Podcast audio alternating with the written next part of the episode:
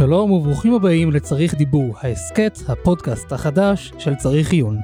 שמי מוישה רוזנצוויג, המפיק והמגיש של ההסכת הזה, ואני רוצה להזמין אתכם להצטרף אליי לשיחות עם הכותבים של צריך עיון ואורחים נוספים, אל האתגרים שעומדים בפנינו הציבור החרדי, הן בתוך הקהילה והן מחוץ לקהילה. אבל לפני שנדבר על הפודקאסט עצמו, ביקשתי מהרב ישוע פפר, מנהל המחלקה החרדית בקרן תקווה והמקים של צריך עיון, כמו גם העורך הראשי שלו, לספר לנו איך הכל התחיל. שלום הרב ישוע פפר. שלום אישי, תודה רבה על האירוח הנכבד. תודה רבה שבאת. אז מה זה באמת האתר צריך עיון? אז אה, שאלה מצוינת. צריך עיון זה כתב עת אה, הגותי, אפשר לומר עם נטייה אינטלקטואלית, אבל לא פילוסופית, הגותית, שבאמת מיועד עבור הציבור החרדי, זה ביי חרדים, פור חרדים. אנחנו לפני כמה שנים כבר פשוט זיהינו את הצורך לניסוח, זיהינו את הצורך לדיבור מפותח שמסביר, שמבאר מה אנחנו, מה אנחנו חושבים על שלל סוגיות, בין סוגיות פנים חרדיות, בין סוגיות תורניות, בין סוגיות שמתייחסות לשאלות של מדיניות, כאשר אם בעבר היה מספיק פשוט לחיות כמו אדם חרדי, שכמו שאחד מהרבנים פעם אמר, אנחנו לא שמאל ולא ימין, אנחנו פשוט מצייתים לדעס טוירו. היום כאשר אנחנו במצב של חשיפה, כאשר אנחנו מאותגרים משאלות גם בפנים וגם בחוץ, אז אין מנוס אלא לפתח לעצמנו תשתית של חשיבה של הגות, של מה אנחנו חושבים, והדבר הזה הוא חשוב גם כלפי חוץ.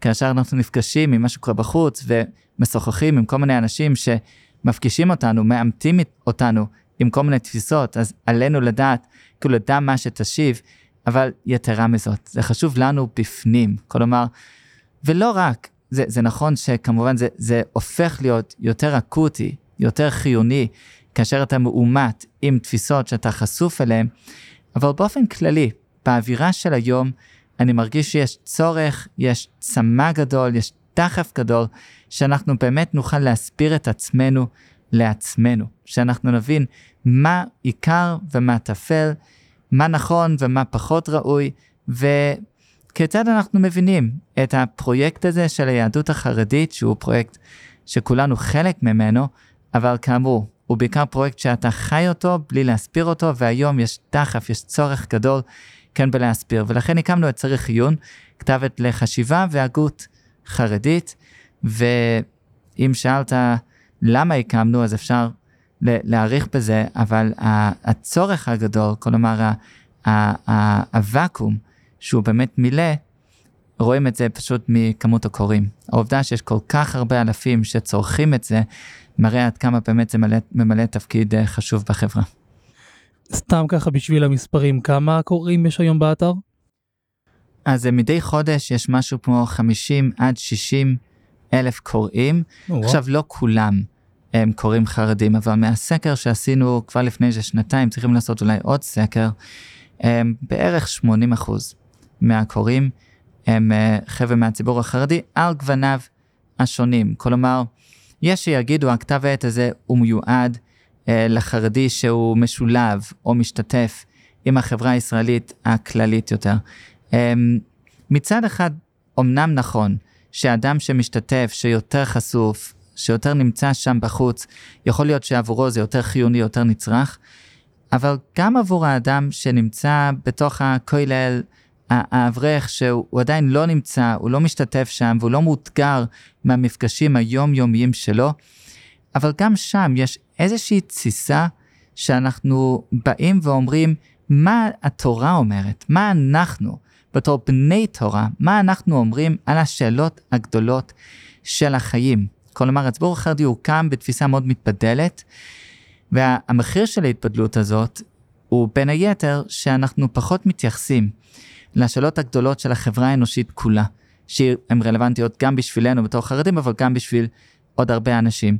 ואני חושב שהיום שאנחנו מגיעים מעמדת כוח, מעמדה של חברה חזקה, איתנה, עם מבנה חברתי חזק, עם מבנה פוליטי איתן, זה נותן לנו גם את הפריבילגיה להיות יותר מעורבים בשאלות הגדולות של החיים, וגם פנימה, בתוך הבית מדרש, אני חושב שיש בהחלט תסיסה, צמא, אה, תשוקה אה, לחשיבה הזאת. אז לא כל אדם יכול להגיע לאתר צריך עיון, אנחנו לא פתוחים בסינונים היותר אה, מוקפדים, או-אה. וזה מוצדק בעיניי, כלומר מי שיש לו סינון אה, מאוד מאוד אה, אה, מחמיר, אה, נטפרי לצורך העניין, הוא משפחה או בן אדם שלא מעוניין להיות חשוף לשאלות הגדולות האלו, לדילמות האלו, שהם מטבע הדברים מעלים שאלות לא תמיד פשוטות, פנימה, כלפי חוץ וכך הלאה.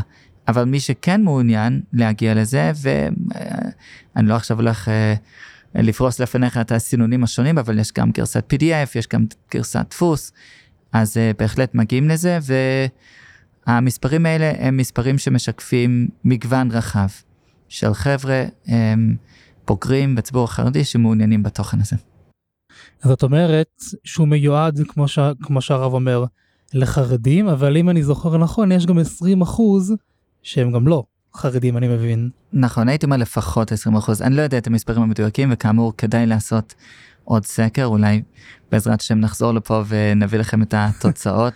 אבל. כן, בהחלט, זה, כי זה בסוף, זה מביא לאנשים איזשהו חלון, אה, פורטל, עבור, עבור מי שמגיע מבחוץ, אבל הוא, הוא מעוניין לקרוא מה קורה בדינמיקה הפנים חרדית, מה חושבים שם, איך ניגשים לכל מיני סוגיות שרלוונטיות, שעולצות על, על כל אזרחי המדינה, ואם מחפשים כתיבה איכותית, לא ברמה של סיסמאות, או לא ברמה של אה, דיון באיזה פורום כזה או אחר, אלא באמת כתיבה עם הרבה מאוד חשיבה, עם עריכה, כתובה ב, אה, אה, ש, שנכתבת בעברית גם ברמה גבוהה, אז צריך עיון זה, זה ממש הבית בשביל מאמרים, כתיבה מהסוג הזה.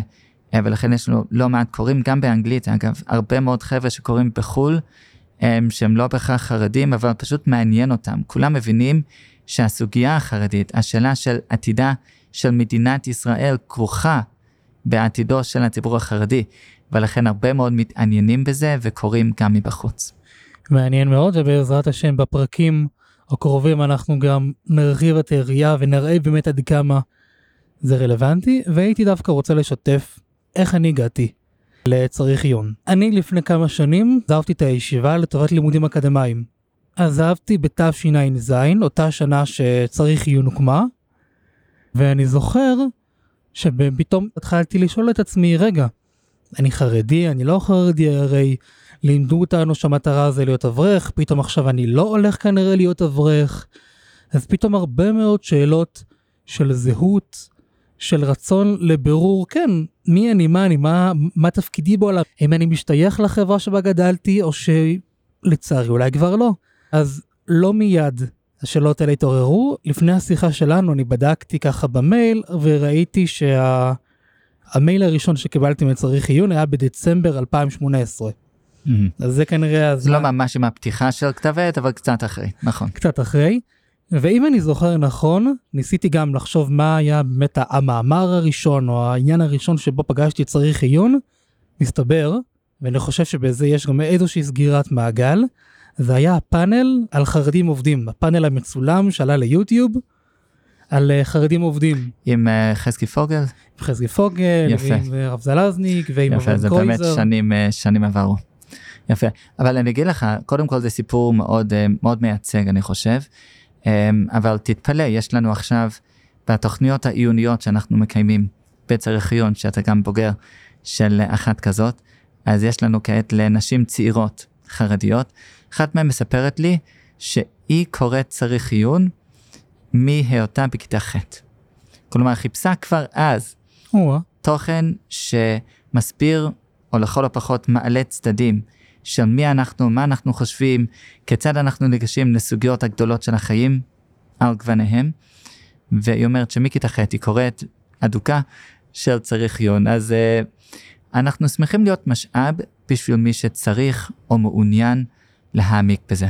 אנחנו, אין לנו שום עניין לחדור אצל מי שלא, ואני בהחלט מקבל את העובדה הברורה הזאת שצריך עיון זה לא לכל אחד, זה באמת כתב עת אה, הגותי, יותר נוטה אינטלקטואלי, אה, שמעלה סוגיות שהן לא קלות ומורכבות, ויש אנשים שאומרים מה לי ולצרה זו, אני מעדיף אה, להישאר בצד ולא להיכנס לסיפורים האלו, וזכותן המלאה ואדרבה. אבל uh, יש פשוט הרבה הרבה מאוד אנשים, ואנחנו חברה כל כך גדולה, למה שלא יהיו הרבה מאוד אנשים שכן צריכים את זה, שהדבר הזה הוא חיוני עבורם, והם יחפשו וימצאו כל מיני תכנים מכל מיני מקומות. אז שיתחילו איתנו.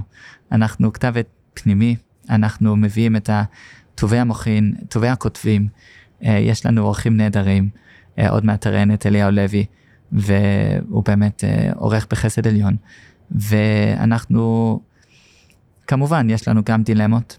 מה נכנס, מה לא, מה הקווים האדומים שלנו. זו שאלה לא פשוטה, אני מניח שתהיה לנו הזדמנות לדון על זה גם. אה, זו שאלה, שאלה לא פשוטה, אבל אה, בגדול זה כתב עת שלדעתי מביא בשורה לא קטנה בשביל הציבור שלנו, הציבור החרדי, אה, אבל גם בכלל. זה מעניין מה שהרב מספר, כי אני מוכרח לומר שאחד הדברים שאותי משכו באופן אישי לצריך עיון מעבר לרוחב הידיעה והאיכות של הכותבים והכתיבה עצמה, זאת העמדה הנפשית שאומרת אנחנו לא רוצים אה, להקים מחר מפלגה ולעשות מחר מהפכה ועולם ישן עד היסוד נחריבה ואנחנו רוצים לבנות איזושהי חברה חרדית חדשה מתוקנת, אלא הפוך. זה מגיע עם הרבה מאוד ענווה ומתוך הרבה מאוד כבוד לחברה הקיימת, לחוכמת ההמונים הקיימת. אז כן הייתי שמח לשמור עליי מראה וזה מילה על קווי היסוד הללו, שבמידה רבה אלה יהיו גם קווי היסוד של הפודקאסט הזה. אז אה, תודה מוישה על השאלה, היא באמת אה, שאלה נוקבת ומצוינת. באמת נחשפתי אה, במשך השנים, עוד לפני הקמת צריך עיון, ללא מעט חבר'ה שהם כביכול נחשפים לעולם הנאור, כמובן במרכאות כפולות, ו... אומרים צריכים להביא את העולם הזה, את הנאורות הזאת, אל החרדים. החרדים נמצאים שם בחושך, באפלה, וצריכים לגאול אותם על ידי האור של האקדמיה, של הליברליזם, של הרעיונות החדשים שהעולם המערבי מביא אלינו. וצריך להיות לא מגיע מהמקום הזה. אנחנו לא באים לגאול אף אחד, אה, אנחנו לא באים להפוך פני חושך אה, לפני אור, אה, זה ממש ממש לא הקו שלנו. להפך, חלק מהסיפור של צריך עיון זה החשש מהמקום הזה, שאנשים חרדים, שהם מאוד, למשל, מורגלים לא לשאול יותר מדי שאלות, לקבל את מה שאומרים, בנות חרדיות למשל, כן, בית יעקב, אין אה, תרבות כל כך של לשאול שאלות, אלא יותר לציית ולקבל.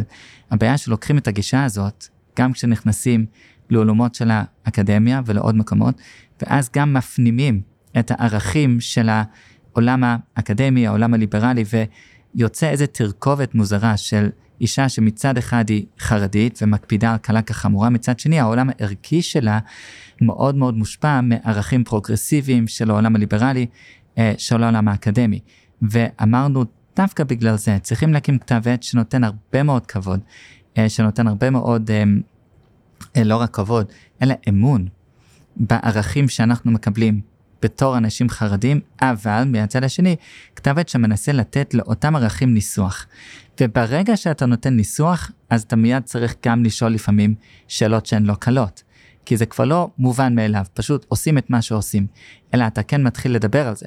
אבל הדיבור הזה הוא לא ממקום של מהפכנות, הוא לא ממקום של עולם ישן, עדי יסוד חלילה נחריבה, אלא להפך, איך אנחנו מביאים את אותו עולם ישן וטוב למחוזות החדשים ששם אנחנו צריכים להתמודד. ובלי הניסוח, בלי המחשבה, בלי העיון במקומות האלו, אז באמת אין לנו את הכלים להתמודד. זאת בעיה שלנו. ולכן צריך להיות מנסה להיות במקום העדין הזה, שמצד אחד להיות נאמן, מצד אחד להיות אה, כמובן אנשים בני תורה, אנשים תורניים שמאמינים מאוד ב... באותם נכסי צאן ברזל שאנחנו מקבלים מאבותינו מרבותינו, ומצד שני ללבן אותם, לנסח אותם, לצייד את עצמנו בכלים שיוכלו לסייע לנו בהתמודדויות הרעיוניות, אם זה בתוך בית המדרש וקל וחומר, אם זה מחוצה לו. ואולי ראוי לציין, כאילו זה לא בכדי שצריך ינוקם בתמיכתה של קרן תקווה, שהיא קרן שמרנית. מה קרן תקווה עושה? היא נלחמת בקרן החדשה. היא נלחמת במגמות הפרוגרסיביות שמקיפים, מקיפות אותנו מכל עבר. אה, אם זה באקדמיה, אם זה כל מיני קרנות כאלה ואחרות, אה, אם זה בתקשורת, אם זה בכל מקום. וקרן תקווה באמת באה ונוטלת איזה משקל נגד שמרן, והמשקל הזה הוא מאוד מתאים לנו בהקשר של צריך עיון.